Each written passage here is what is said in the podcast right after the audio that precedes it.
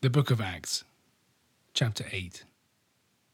On that very day, a great storm of persecution burst upon the church in Jerusalem. All except the apostles were scattered over the countryside of Judea and Samaria.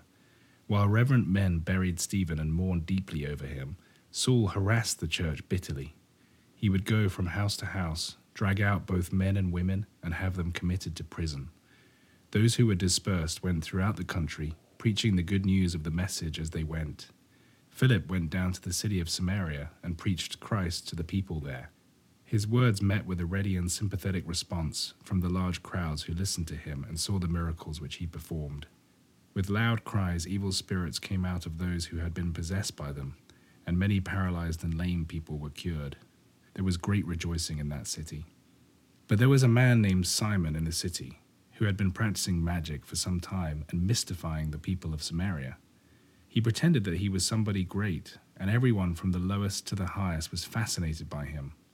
Indeed, they used to say, This man must be that great power of God. They paid him great attention because he had been astounding them for a long time by his magical practices. But when they had come to believe Philip, as he proclaimed to them the good news of the kingdom of God and the name of Jesus Christ, men and women alike were baptized. Even Simon himself became a believer and after his baptism attached himself closely to Philip. As he saw the signs and remarkable demonstrations of power which took place, he lived in a state of constant wonder. When the apostles in Jerusalem heard that Samaria had accepted the word of God, they sent Peter and John down to them. When these two men had arrived, they prayed for the Samaritans, that they might receive the Holy Spirit. For as yet he had not fallen upon any of them. They were living simply as those who had been baptized in the name of the Lord Jesus. So then and there they laid their hands on them, and they received the Holy Spirit. When Simon saw that the Spirit was given through the apostles laying their hands upon people, he offered them money with the words, Give me this power too, so that if I were to put my hands on anyone, he would receive the Holy Spirit. But Peter said to him, To hell with you and your money. How dare you think you could buy the gift of God for money? You can have no share or part in this matter for your heart is not honest before God. All you can do now is to repent of this wickedness of yours and pray earnestly to the Lord that if possible the evil intention of your heart may be forgiven. But I can see inside you, and I see a man bitter with jealousy and bound with his own sin. To this Simon answered, Please pray to the Lord for me, that none of these things that you have spoken about may come upon me.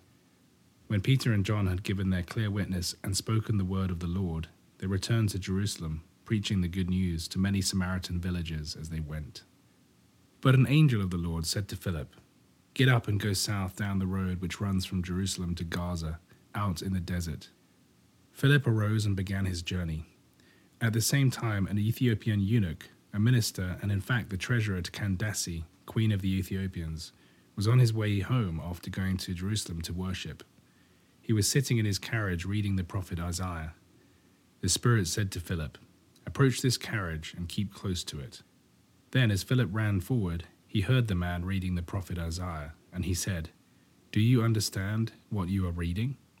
And he replied, How can I, unless I have someone to guide me? And he invited Philip to get up and sit by his side. The passage of scripture he was reading was this He was led as a sheep to the slaughter, and as a lamb before his shearer is dumb so he openeth not his mouth. In his humiliation his judgment was taken away. His generation who shall declare? For his life is taken from the earth. The eunuch turned to Philip and said, Tell me, I beg you, about whom is the prophet saying this? Is he speaking about himself or about someone else? Then Philip began, and using this scripture as a starting point, he told him the good news about Jesus. As they proceeded along the road, they came to some water, and the eunuch said, Look, here is some water. Is there any reason why I should not be baptized? And he gave orders for the carriage to stop. Then both of them went down to the water, and Philip baptized the eunuch. When they came up out of the water, the Spirit of the Lord took Philip away suddenly, and the eunuch saw no more of him, but proceeded on his journey with a heart full of joy. Philip found himself at Azotus, and as he passed through the countryside, he went on telling the good news in all the cities until he came to Caesarea.